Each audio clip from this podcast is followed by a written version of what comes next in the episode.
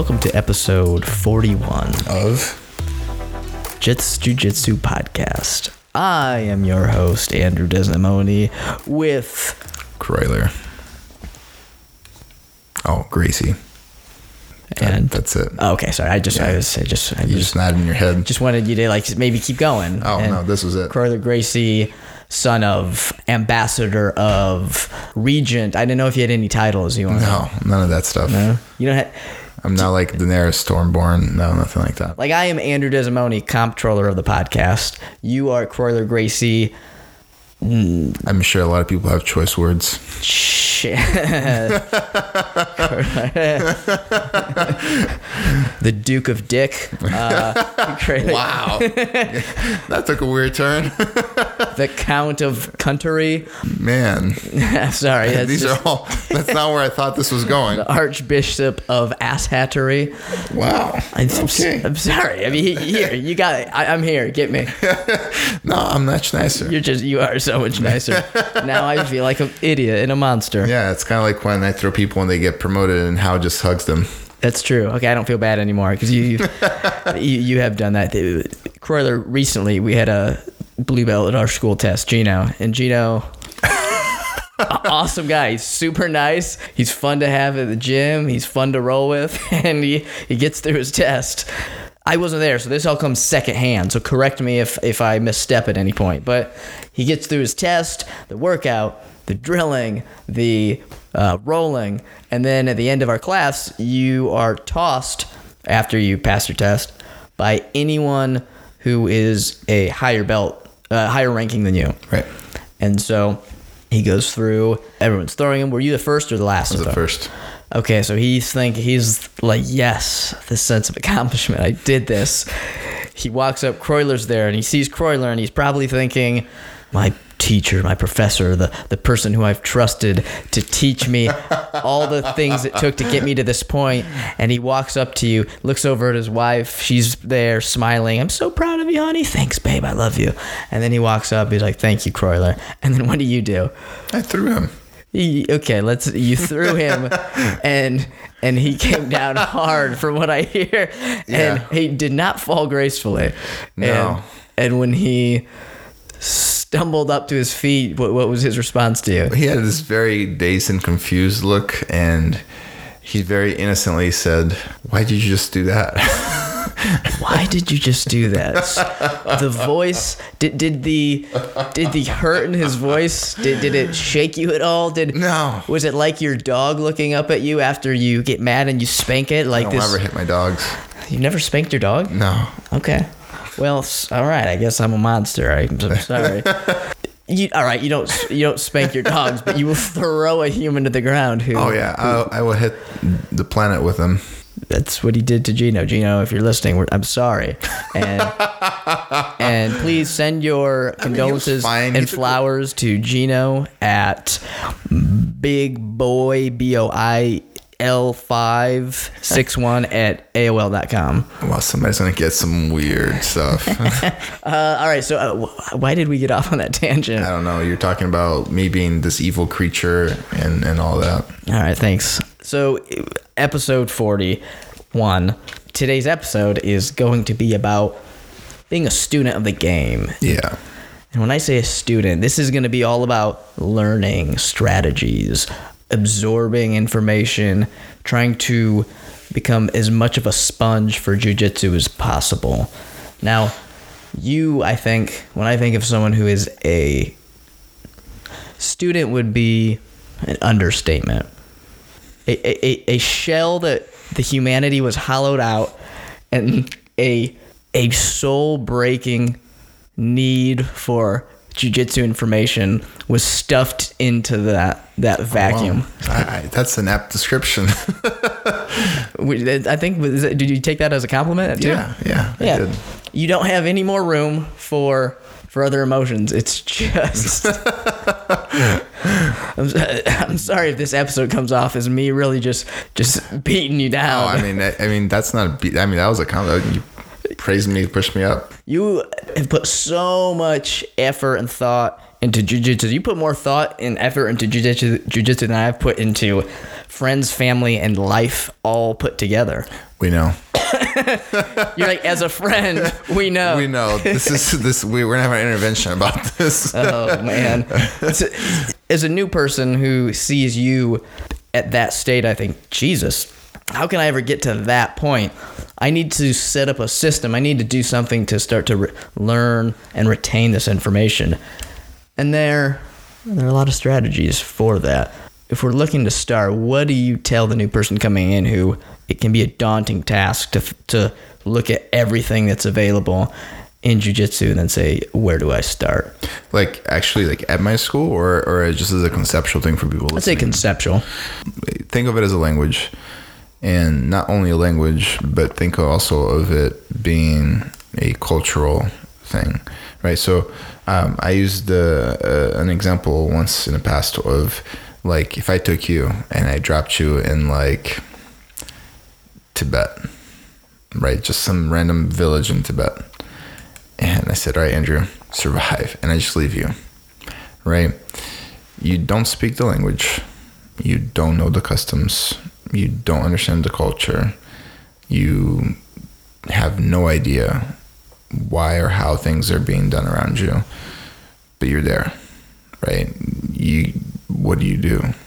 That's the daunting task of jiu-jitsu right? You come in to this largely immense eh, you know with almost an infinite number of combinations this martial art that's always evolving and ever growing. And you have no idea where to start. How could you ever start? How could you ever hope to grasp all that? You would leave for three months and come back, and you would see a corpse that's been rotting for two months and three weeks. so what comes down to it is is you take it slow right? Don't try to you know the the big mistake is in th- there's there's there's three things that happen that will hinder growth. Thinking that you know everything thinking that you don't know anything and you know thinking that people can't that you can't learn from other people.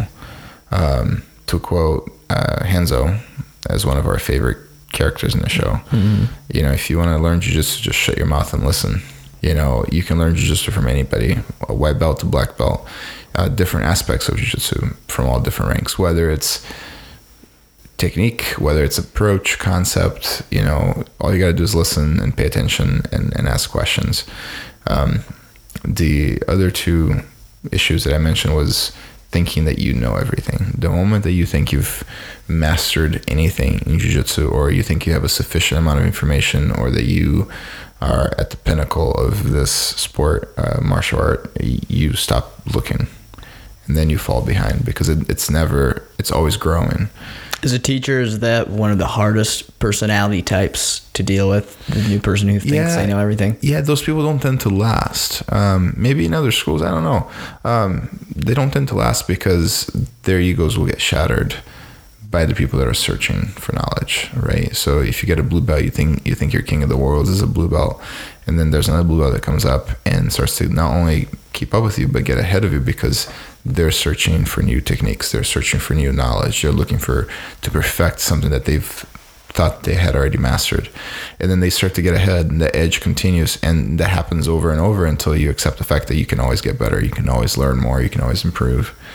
Um, And then the other person would be the person who thinks they know nothing. correct. It's better to be that way than to be the person that thinks that they know everything. But even if you if you're self-deprecating, like I don't know anything, um, that becomes a almost like a self-fulfilling prophecy to where you will do a technique a new technique as an example you may think you're not good at leg locks. So i show technique leg lock technique in class. You try once or twice. You're like i don't really like leg locks. I don't really do them. It's not really going to work. I'm just going to humor Croyler. and then you do two or three reps and you're like yeah see it didn't work. And then you just move on right? You're you, you're like i don't know this. I'm never going to get this. It's never going to work. Um, that keeps you from learning right? Um, if, if you tell yourself I, I i'm not good enough for this or i can't learn this or um, i'm never going to use this that's another one that happens then then you limit your growth like you should learn the techniques that even even if you're not going to ever use them you know if you're let's say you have neck injuries you may never berimbolo because of your neck. It's too risky. So you're like, I'm never going to berimbolo anybody. There's no point in me doing this, right? Well, if somebody does it to you or is setting it up on you, you need to be aware of that. And, and to be aware of a technique, you need to to do that technique. Now, for me, someone starting off, I would think your home base should always be the gym you're at, the place you're going. Absolutely. Uh, unless you have someone who's just an idiot or is find a new endangers you. Yeah. Would you just say go to class as often as possible? It, it depends, man. It's all it's all relative, right? Um, so so what I would tell people is find a good school, find a good good home base that you can always that you can trust, that you can learn, that you have good education, that you have good source of material knowledge with good training partners that allow you to exercise and learn that material. Um, that's very very important. You can't do jiu-jitsu by yourself; it doesn't work. The the second step would then be to to not only retain the technique, meaning like remember how to do the steps and be able to perform those steps because that's where everybody focuses can i do this and can i recall? Can i can i do this and do i understand all the steps? But the second half of that is the recall. Can i recall this when i need to and can i do it live then? Right? So you have memorizing and remembering the steps and then being able to do those steps correctly. And then the second half being being aware of the position that you're in and going oh i need to do this technique and then recalling that technique in those steps and then having enough practice to turn that into a live action right So if I'm looking at this in kind of stages, you're if you have like a your sm- small circle, that's the core. That's your class. That's where you're going to get the most of your information and growth, probably. yeah i mean it should be that should be your primary source of knowledge And yes. then out from there, you have extracurricular stuff you can do. Now, if we're focusing on that first part, that core, mm-hmm. How do you make the most out of the classes that you're going to?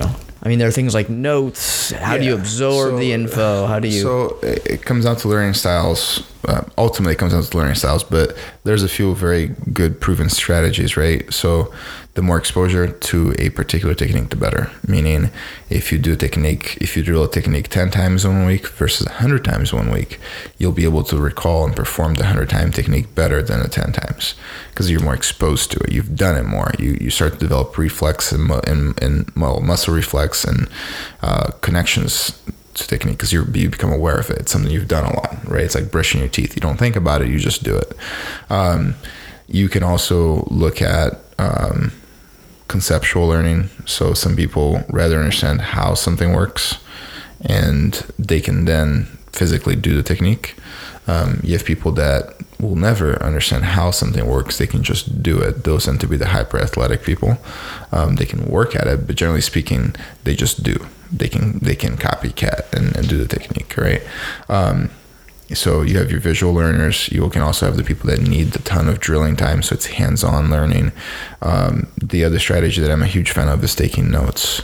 I think writing techniques down is very difficult. Explain how a technique works and the, the starting point, the end goal, um, all the steps in between, all the minutia, uh, where it's going to fail, how it's going to fail, how we're going to address those failures, wh- what, what are we going to follow it up with in case of a failure, what are we going to follow up with in a case of successful technique, um, what is likely to be my most common error at physically doing the technique, right? Um, it's very tough to. It's very daunting task to to write technique. Even taking notes on something as simple as an armbar is very very tough um, if you're thorough, right? well, and it's tough to find the language to accurately describe what you're doing, Right. So that you'll understand it later. Because I've done, I've plenty of times I've written stuff down and later looked at it and thought, what the f- what the fuck is this Yeah. describing? Right. But see, that's that's where the writing the notes becomes valuable, right? If you,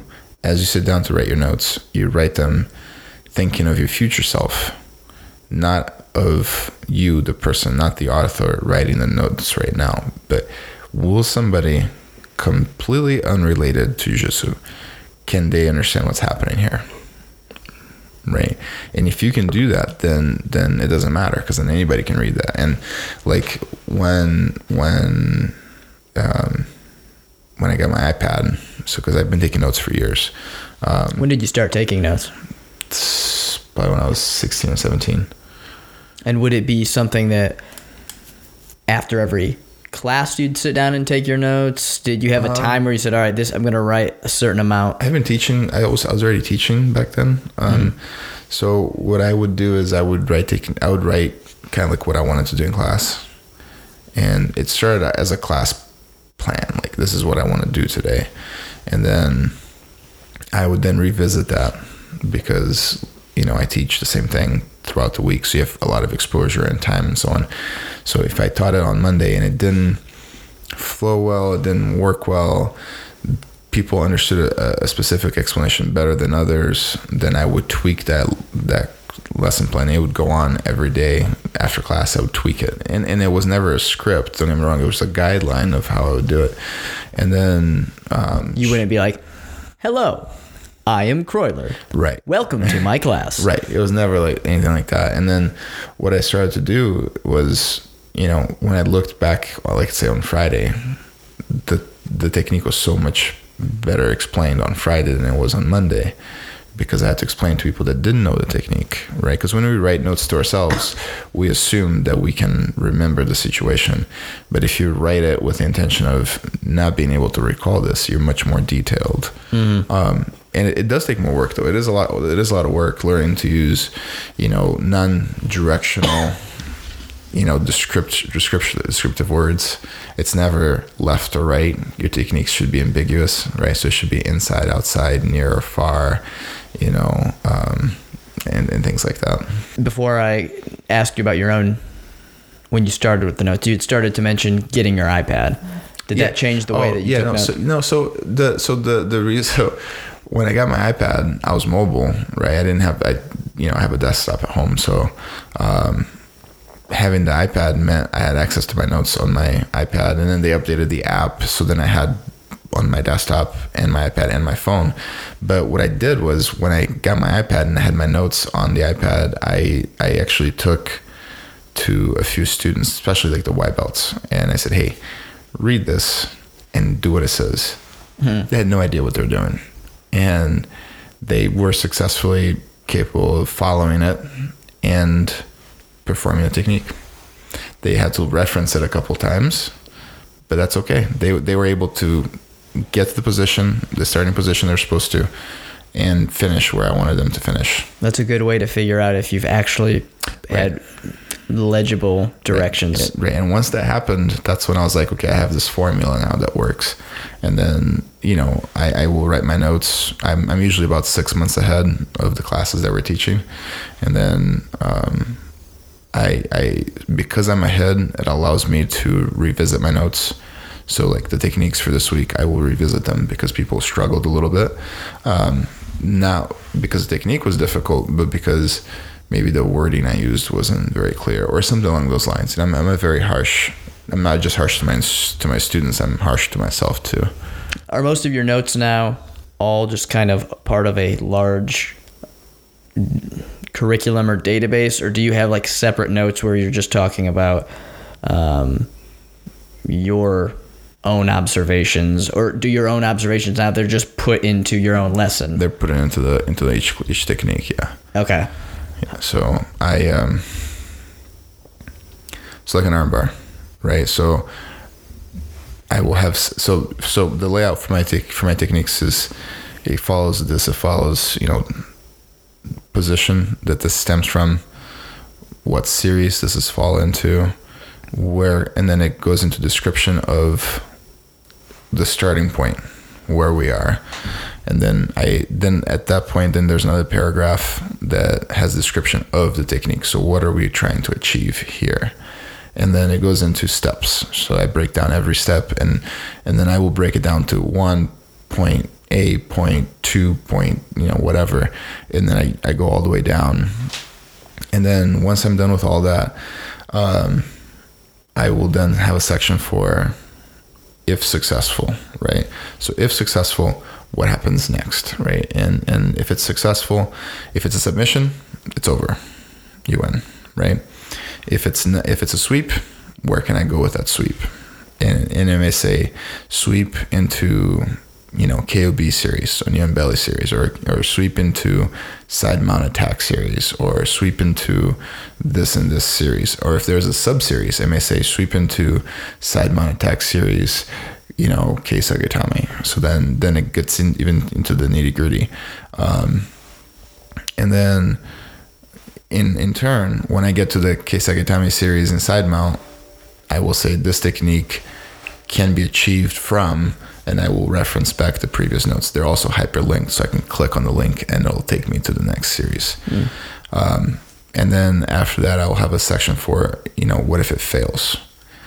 Where will it fail? And then I will have steps lined out in my technique. So like step ten is is likely to fail, and this is why that is likely to fail, and how do we, and then it, underneath that will be how do we address that failure right? So if it fails, it'll fail one of three ways. This is how we're going to address those three failures, and then you know, or how we're going to take advantage of those three failures. And then we go down to you know most commonly asked questions.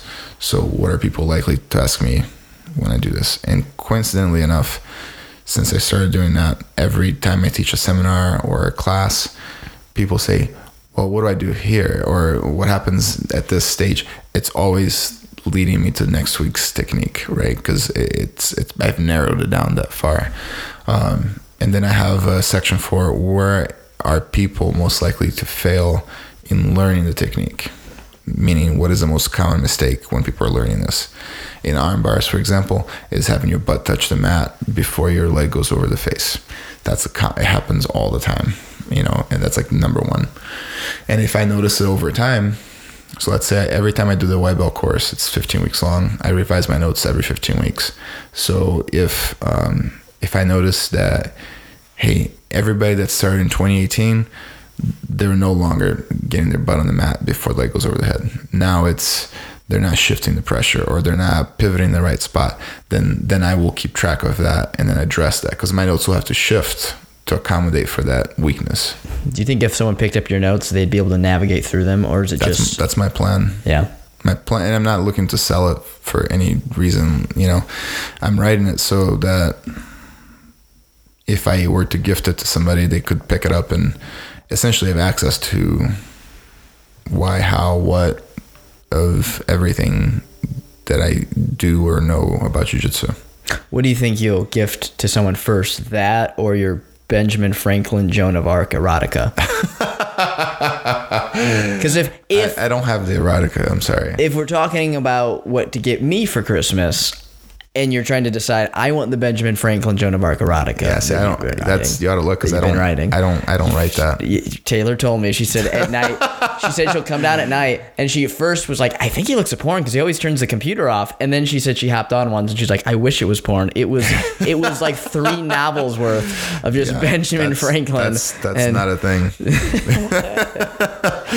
okay, so notes. Notes are a crucial part. Uh, it's it's probably good to get in the habit of taking notes. I'm terrible at notes. I've been off and on with taking them and when i am on i notice there is a difference. Well everybody that you know so as an, like an example like um, paul from grappling dads you know i told him i said he's like looking to get to, to he was looking to test for his purple belt right? And he's like man there's so much to learn. Just take notes it's like, oh, it's just a pain in the butt to write my notes. Just just do it. It's gonna happen. And and he bitched and moaned for weeks. And then I got a text message from one day and he's like, It's kinda working.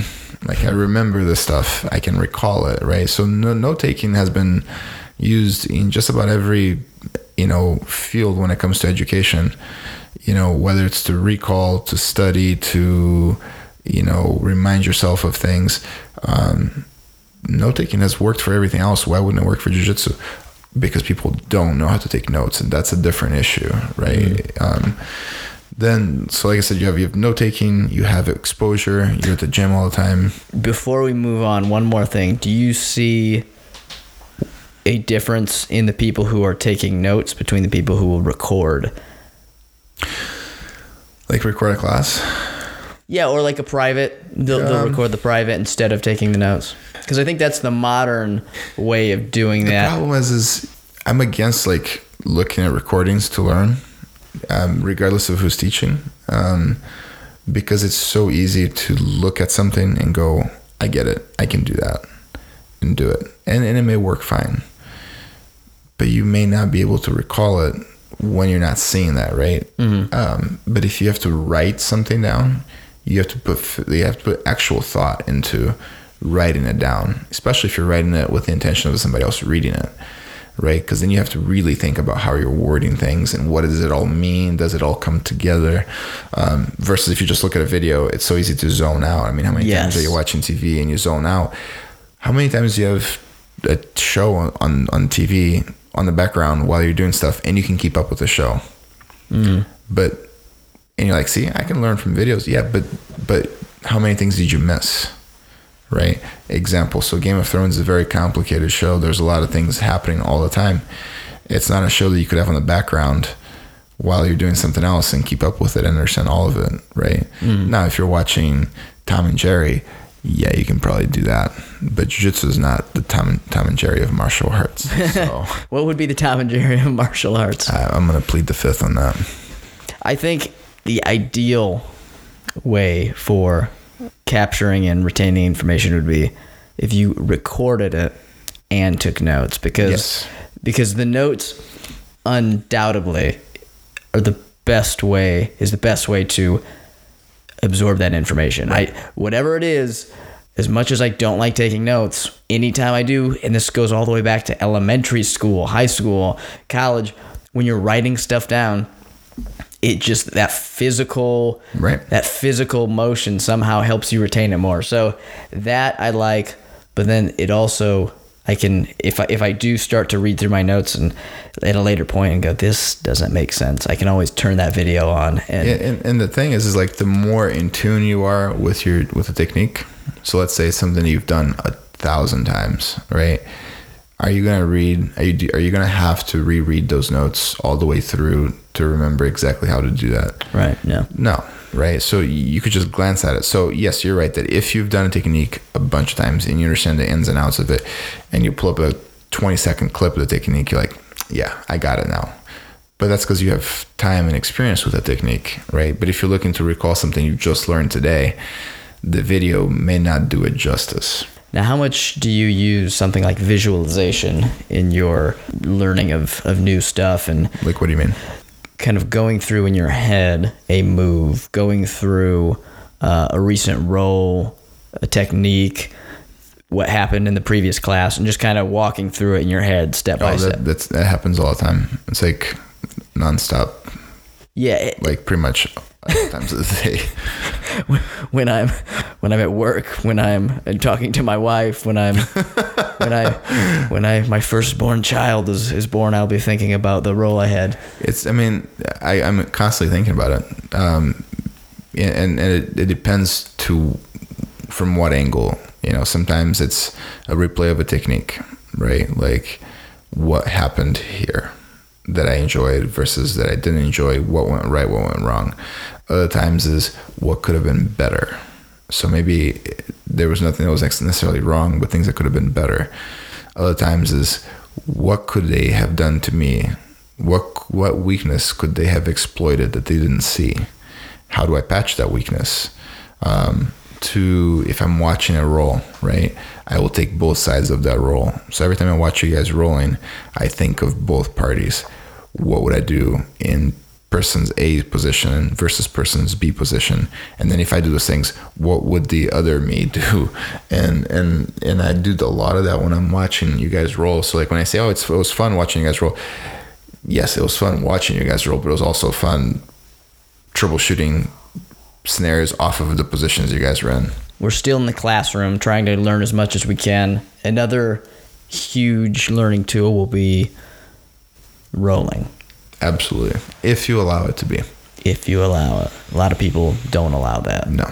How do they how do they completely miss that opportunity? They're wanting to they're they're thinking that if they they're thinking that they can win a medal when it comes to rolling in the school that they train at every day. So rolling is not my time to learn. Rolling is my time to win, to show people To how show great I am. Yeah. Okay.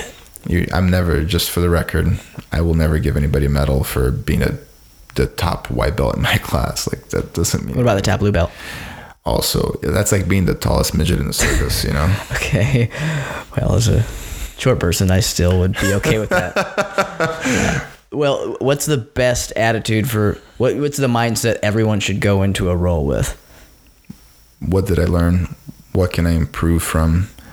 You know, what what was done to me that I didn't see coming? How could I see it coming? How could I stop it? The the constant troubleshooting, right? So you get armbarred. Your first thought shouldn't be, "Oh shit, I got armbarred," or "What are people thinking of me?" or "This dude just tapped me." It should be, "Damn, what do I do to stop that armbar? How do I do that to other people? Where did I screw up that I that allowed me to be weak to have a, a vulnerability for an armbar?" Right? When someone's new, it's tough to think about a whole lot. It's almost impossible. Right. So, would your advice be when you first start, don't think a lot about your role until afterwards? Well, no, I, I sure. Um, to me, it depends on it depends on people's like mental speed, and and and I don't mean intelligence. I don't mean knowledge. I, I just mean like how fast people process. You know, there's there's some people that just they may be very intelligent and they may be very educated, very smart. They may have all this knowledge, but they just don't process quite as fast as other people. You know, so uh, I think what it comes down to it is if you're a beginner, you don't know what you did wrong because you don't necessarily know what you did right. Right? I mean, you don't know where you failed because you also don't know what failure is, you know. So the only measure for success as a white belt is to tap somebody else. That's why people go after that because then you know I did good. I tapped somebody, you know. But um, I think rather than having that mentality, the the the the thought process should be this is a technique I want to try. Whatever it may be, an armbar. And when you fail, instead of being upset that you failed, I mean, you can be upset if you failed, that's fine. But instead of being frustrated by it, think of, okay, I only got to step one out of whatever, 10. Next time, next tomorrow, next week, you try that armbar again. Your your thought should be, how do I get to step 2 mm-hmm. One was one was easy. I got to one. How do I get to two? And then how do I get to three and four and so on until you're successful with that armbar. And every time that you don't hit the next spot, figure out why not. What happened? Like what went wrong? If I did one, two, three, and four correct, why couldn't I get to five? Figure that out. Because if you do that, then you can troubleshoot this very specific technique that doesn't require a lot of knowledge because it may be the only technique that you know. And another thing I like to do that helps me is I'll always ask my partner if uh, what I was doing wrong or what they were feeling a lot of times because if I go for submission, which as we've talked about on this podcast before is not often, um, I will. I'll go for submission, and if I can't, if I if I have a guillotine and it's just not working, I'll try, I'll try, and then I'll give up. And a lot of times I'll stop the roll and say like, what what were where did you feel anything was there any pressure no okay well then if, if they don't feel any pressure then I I'll, I'll maybe grab you or another higher belt or if they say yeah it was it was kind of weak here I can usually like work Right. my way through by talking to them what I was missing what I Use had your to training adjust. partners as a tool to learn, not as a dummy to beat on. Right. Now, another thing with rolling that I think is exponentially helpful is like a positional rolling. So you don't always have to do your standard sit down, Right. slap butt, slap butt. Wow, I don't know what you're doing. It's not my school. yeah, whatever. That's, know, that's, that's how I do it. You, you sit down, you that slap butt. so much. wow. Uh, I'm gonna start. You know, Claude has brought the whole snapping thing into into the class. I'm gonna not try. when I'm there. I'm gonna try to bring the slapping butts into starting off. I don't think that's gonna work. You don't think so? I think it's a lawsuit waiting to happen. I'll have to be very selective with the people I'm doing it with. Uh, positional rolling, though. Better or worse? Anyways, moving on. People who are consenting to the slapping oh, of butts. oh, gotcha, gotcha. Okay. Yeah. Uh, positional rolling, when I say that, it's not just starting in the neutral position, it is starting in a spot that maybe you need to work on, your partner needs to work on, and you say, hey, do you mind if you start in, in like half guard? Right. And going from there because the more you train with people, the a lot of times you get into a habit of rolling a Right. certain way, and you know this person, they're just going to be in mountain the whole time, and that's where it's going to stay. We do that every time we roll. Yeah, so you, you learn strategies against specific people versus growing to address everyone. Right. Yes. Yeah, like you and I have to do that because otherwise I just am in mount the entire time, and Yeah. neither of us learn anything. That's right. how, how would you advise people use? It's not that funny. Come on. Uh, how, how would you advise people use positional rolling in their game? I think it should be done all the time, you know, but but that's not your call to make, right? So if you go to school and your instructor doesn't do technical rolling or positional rolling or positional sparring, which shut up. I heard this in a podcast. We're gonna do this. Like that's not your call to make. You're not the teacher in the class. Right. So to me, I think, you know, once every week, once every two weeks is beneficial. I do think that you need to roll outside of just very specific positions as well so you can grow and be exposed to other things. But i think you also have to be actively looking to go outside your comfort zone.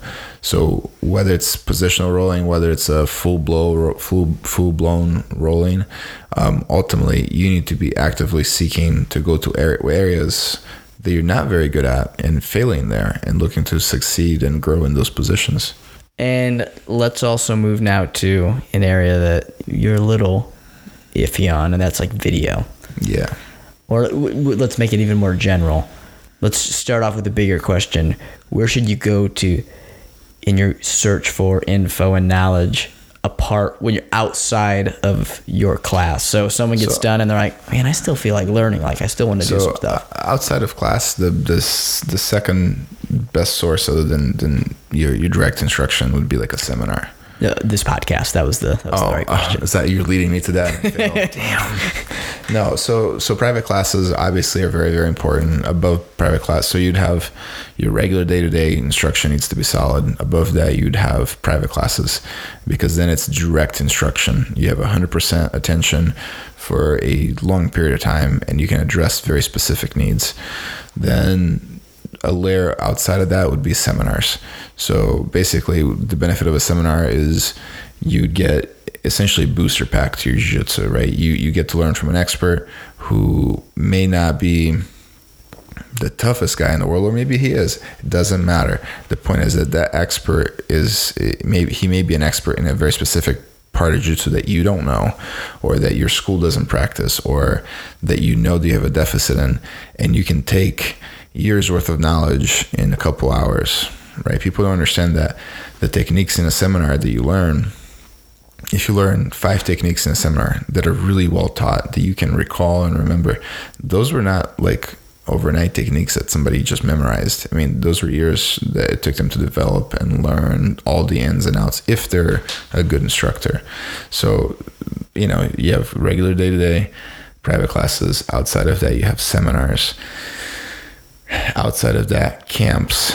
Camps are very good. Camps and seminars are roughly around the same um, category. Um, if you're a very focused practitioner camps might be even better. Um, if you're not very focused camps can be too much. It can be an overload. Um, or if you party too much it can be an overload too. Um, but then then we, you know gets the the million dollar question which is what everybody is is waiting on is like videos. What do you hmm. think of videos? It's tough. It's a tough call. It, it's it varies so much that it can be a good tool or it can set you down Oh, a well, path that is so not going to so help your let's game. put it this way like first an instagram video is garbage okay? That there's nothing that you're gonna learn on instagram that's any any worth anything. Because if they can teach you a technique in 20 seconds then you should master jiu-jitsu in about a year. Like there should be should be nothing You just know. you just sunk any future possibility of us putting a, a video in our YouTube, uh, a video on our Instagram. So, I mean, what you can use videos on Instagram for is you can look for reference. You know, I saw this person do this, and you can say, yeah, they've pulled it off. Live in the situation or as an example of the technique. But to learn something from an Instagram video is just not going to work. Right. Um, So if we do a video in the future, we'll just say, "Hey, this is Andrew and Croyler from Just Jiu Jitsu Podcast. We just wanted to show you a video that's not going to help you at all, but here, here it is." and, and the, the reality is most video on um, on Instagram they're just entertainment right if you Right. see a guy do a technique on like a 30 chain technique on somebody who's obviously willing and allowing it to happen but they couldn't pull it off on a white belt that's resisting it's garbage but it's still fun to look at What do you think is the highest combo you could get in the 59 seconds an Instagram video will allow you? me personally Yeah. on a willing partner Yeah, like if you and I were like, let's, oh let's, let's just do this yeah, let's see what kind of combo we could get here. I mean we, we can get to like 50 60 you know I think that's a pretty good challenge right there. I mean, if you're if you're a willing partner and you're flowing into the positions as I expect you to, You'd, ha- it'd ha- you'd have to be. Yeah, yeah, of course. Yeah, you can hit even higher. You know what I mean? Like it's easy to do. Um, it'd be like like a like Street Fighter or something like what like oh 55 move combo. You think we could do it? Yeah, we're not going to. What? We, Why not? that sounds amazing. Andrew, you should have seen Andrew's look just now. it was like it was like I it was like I I I you know broke my rule and I hit a hit his puppy. It, it would be like it'd be like a, a 59 second dance. Pretty much. Highly entertaining, but not jujitsu. Right. You know. Guys, I- I'm gonna work on this. I, I, I promise you. I promise you. At some point, we'll get we'll get this combo out there. the the you know and then you get to facebook and, and again facebook videos are a little bit longer you know but it doesn't mean that the source is good. It doesn't mean that instruction in that video is also good which is also the problem with most instructionals is the vast majority of instructionals are are garbage you know and it's not because the techniques that they're teaching is garbage. It's because they don't know how to teach right? And and i know a lot of people will take offense to because they may say well i do i do these instructionals or i've learned from instructionals or sure you know you can learn from just about anything but it doesn't mean it's an efficient form of learning you know? Um, if if i have to explain a technique to you in two hours for you to understand how to do one technique i'm not a good instructor the same goes with if I can teach you the technique in 60 seconds, I'm also not a good instructor, right? One, one of them I'm oversimplifying, on the other I'm over, you know, complicating. It, it needs to be concise enough for you to pick up the technique and be able to run with it, but it needs to be thorough enough that you can recall and understand every step of the way. Now there is one form of video that I think you would agree is a good way, to, a great tool. And that's watching competitions, live rolls. Sure. That the only problem is it takes some understanding. Right. You have to have a base knowledge already. Right. Yes. What do you think about BJJ Scout, the the, the YouTube channel? Uh, I think it's you- I think it's I think it's brilliant. Yeah. I think I think I don't think it's one person. Um, I mean, don't get me wrong. Like I told you this, like this weekend, like I sat in front of my computer and I broke down a bunch of matches, old matches. I, I, you know, I do that for fun. Um, but they, I, I think it's more than one person. And if it is one person, I wish I knew who it was. Um, I'd love to talk to them just to, to pick their mind, you know, um, not on like specific knowledge, but just on how they operate. Um, but I think that um, like like BJJ Scout as an entity, I think it's a, there's a collective source of knowledge, a very deep and wide source of knowledge, and I think they do an excellent job of breaking things down um, because they're looking past just the technique. They're looking at the whys and the hows and the whens and and, and, and all that. Yeah, I really enjoy that type of uh, analyzing because it is it takes something that I would miss a lot of the intricacies and it slows it down and it goes like frame by frame. BJJ Scout is better than most instructionals out there. Oh yeah, I I would say I I get more from that than most instructionals.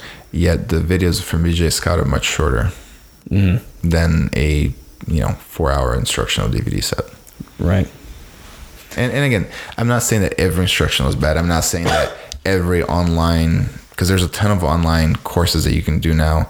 I'm not saying that those are bad. I'm not saying that every video on Instagram is horrible, that every, you know, Facebook thing is bad.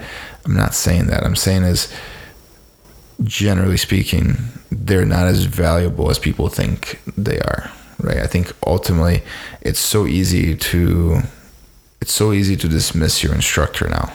It's so easy to go to class and go, yeah, but that's not how I saw people doing it. Sure, there may be 18 variations to this one technique. I'm teaching you one of them, not all 18 of them, and you're definitely not ready for you know the fifth variation in. You're you're just learning this, but it's easy to go well. I did it. I watched the video and I did it. Yeah, but it doesn't mean that just because you can do something doesn't mean you're educated in it. You know, mm. any idiot can watch uh, a how-to on a rear naked and be successful with it, but it does not mean that they're educated in the intricacies of the rear naked. They can hurt somebody and not know that they're hurting somebody. Yeah, at a very, very like low-level explanation.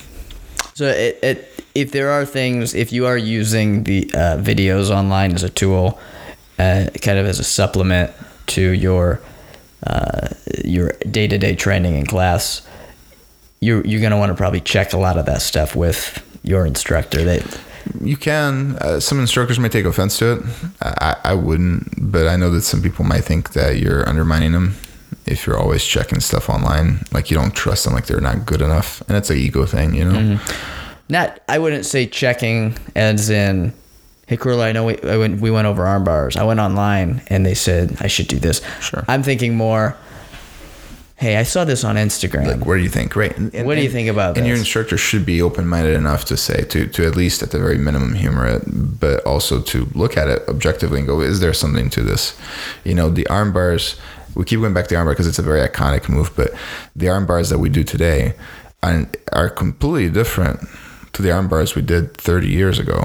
And even more different if you go back to how judo you know does it you know? Mm-hmm. there's a reason for those changes. Because it's always evolving. So yeah no I, and again videos should be like makeup. They should enhance and supplement what's already there. They should not be to build your face Otherwise, you look like an Oompa Loompa. yeah, that's a good analogy. I want to let's end it there with the makeup analogy, because I mean, you, are a guy who knows makeup. It, that's you know jujitsu and you know makeup. I actually don't know makeup, but that's okay. I like how you have to clarify that because do you think anyone listening would go, "Oh shit"? Croyler knows makeup. See, the thing is, is like people are listening to this. They're 40 episodes and they're they're thinking that like you're the super honest guy. oh, I don't think anyone thinks oh, that. Oh, okay, well, good. I'm, I'm glad to hear that. All right, so that let's end there. Uh, we came full circle back to the classroom, and yeah, if you guys have any questions on uh, learning strategies, feel free to send them to us at just jujitsu podcast at gmail.com. Let's go over listener email. It's the listener. I got I got you off guard there. did you see the look of disappointment I did. in my You're eyes? looking to the side, and as soon as I started, you, you, uh, you got a quick look there. Let me try that again. It's the listener mailbag. Don't you worry, we're about to hurry. It's the listener mailbag. It's the close of the show. That's me leaving. All right, first, uh, we're just going to do one email today. Uh, this one is from Eric. Eric says he recently stumbled across a video of Rickson fighting some dude on a beach from a group. some dude on the beach from a group called Luta Livre. It looks like the Gracies and Luta Livre had a long standing rivalry. He's wondering if Croyler had any insights into the rivalry. How did it start? Is it still ongoing? Did Helio or other family members tell stories about the rivalry? Well, Eric, we talked about this a little bit yeah, we in did a whole episode on the on the Luta Livre. We did. Did we do a whole episode? Or at least a good chunk of we, one. We did a chunk. I yeah. You know, if if I if I was prepared, I would tell you exactly which episode it is. But we will we, will go over it quickly and uh, And while Croyler's going over, it, I'm gonna look and see if I can find the episode number for you. So he's saying he's going to ignore me as I as I explain things to you. All right. All right. Well, I mean, let's be honest. Most of this podcast, I've just been on Instagram, right? Right. Sadly. Um, no. So um, so first that that match is actually not just some guy on the beach. That's Hugo Duarte, and he uh, and that was a, a tremendously large. Um, rivalry. In fact, it might have been the most famous rivalry between luta livre and jiu-jitsu. Um, we should at some point do a whole episode on this particular rivalry because it, it wasn't just that match. I think they fought twice.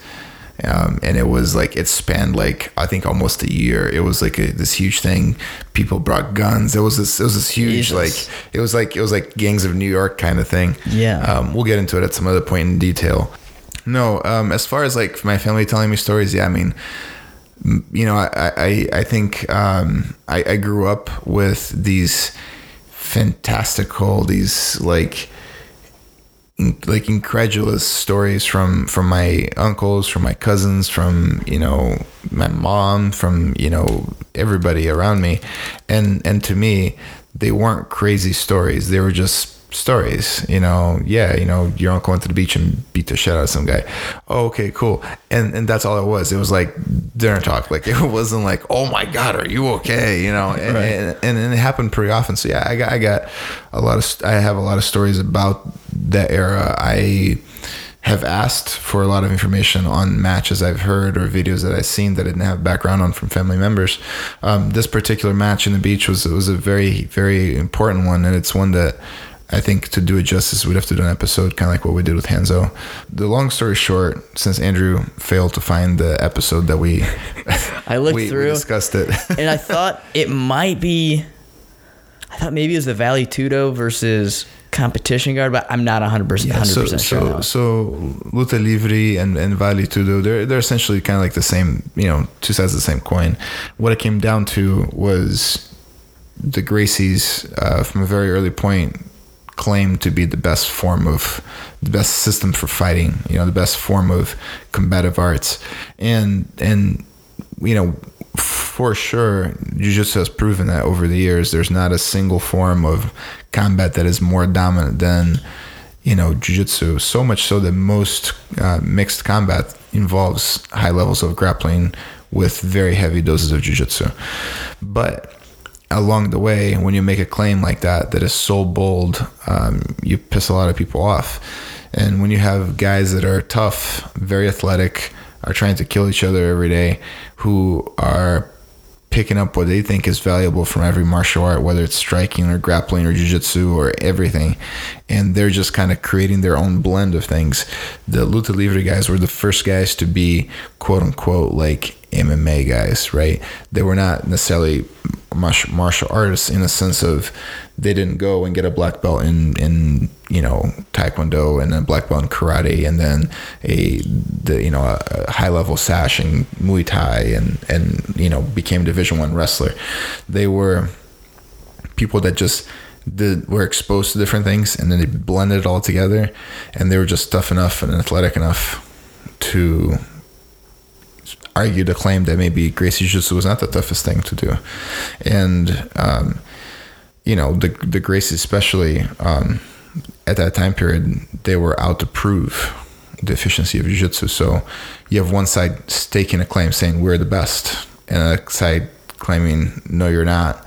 And two very powerful, you know, egos that play from both sides. It, it definitely, there's a lot of matches back and forth between challenges and, and it went on for years. And I think what ended up happening is, you know, it's like when you get into a relationship with somebody, you spend so much time around them, you pick up a little bit of their habits, they pick up a little bit of yours, and you both end up being more like each other than than you were separate. And the jiu-jitsu guys over time had to learn to deal with the intensity and the you know the ferocious nature of the luta livre guys. And the luta livre guys had to learn enough technical aspects to survive. You know and, and and i think over the years as the the leaders of each side grew older and wiser and um, they've they've yeah, become at least amicable enough to to kind of let you know let things lie. But I'm sure there's still guys in Brazil, you know, small clusters of people in Brazil who are die hard. Luta Livre is the way to go. Just like I'm sure there's still small clusters of jiu-jitsu schools in Brazil that are Luta Livre sucks and and jiu-jitsu is the way to go. What does luta livre translate to? It, it comes down to like free fight, like free, Okay. like um, uh, freestyle. Okay. Yeah, yeah. Same thing with like Vale Tudo. It just means like all is allowed. Like we're we're doing everything. Got it. Yeah. All right. Well, we will. Uh, yeah, at some point we'll we'll go into it in a little more depth. And yeah, interesting story there. Thanks. Sorry, I failed to fail to find the uh, the the pod, the episode. You didn't but- oh, fail to fail. You failed, but okay. I failed to fail, which means I succeeded. yeah, I think those a double negative. Yeah. Uh, all right. So we'll uh, we'll sign out here quickly. Oh, before we go, let's do a quick uh, quick question. If your movie, if your life was a movie, what be what would be like one of the best blooper reels or gag reels in it? Like what would be like the like a, a big fuck up or a big like a funny humorous fuck up? Um, any, any awkward moments, awkward dates, awkward jujitsu periods, any uh I mean, think. Um, come on, Croyler Croyler growing up doing jujitsu all the time and what was your fir- what was your first date? I couldn't tell you. What? Y- yes, you, you don't know the first date um, you had? I'm trying to think of any like awkward situations. Thing is, like, I'm not super awkward, you know. Everyone right now, can we all have a collective laugh? You don't remember um, your first date? You don't know who it was with or what grade? What? That's so disappointing. Bigger things in my mind. Yeah, but that's like a, a benchmark in people's life. yeah, it was also was you know training was a big benchmark in my life. But that's why it would be so different. Um, I don't know. Let me think. Um, Here, I'll give you one. so so um, I'm trying to think. Listen, I've never done anything embarrassing. I mean, I'm not awkward. I'm I just a fucking work of art. I mean, I mean, like to be embarrassed, you got to be ashamed of it. You that's know? true. Yeah. um, you never like. Uh, have you ever pissed yourself? I remember. Ever wet the bed? No, What? You never think- wet I the don't- bed? I don't think I Even have. as a kid. Uh, not that I can remember. Okay, Plus, I'd be terrified that my grandfather would beat my ass. that's true. You ever shit yourself? No, I've come close. Yeah, me neither. I've Uh, come close. So I have a story. So this was years and years ago, um, back when Blockbuster was still a thing. okay. right. Um, I uh, I ate something did not agree with me, and I, I was going to the to Blockbuster to rent a movie, and it hit me like a like you wouldn't expect it to. Okay. and I there's a huge line of people waiting to check out, and I just walked right past them, right to the to the lady, the checkout lady, and I'm like. uh, Well, first I tried going to the bathroom, but the bathroom door was was locked, and you had to get the key from the front. So I couldn't quite run to the front because things may happen. So I I you like penguin waddled up. yeah, very fast. And I got there. I'm like, hey, I need the keys to the bathroom. She's like, excuse me, I'm helping a customer.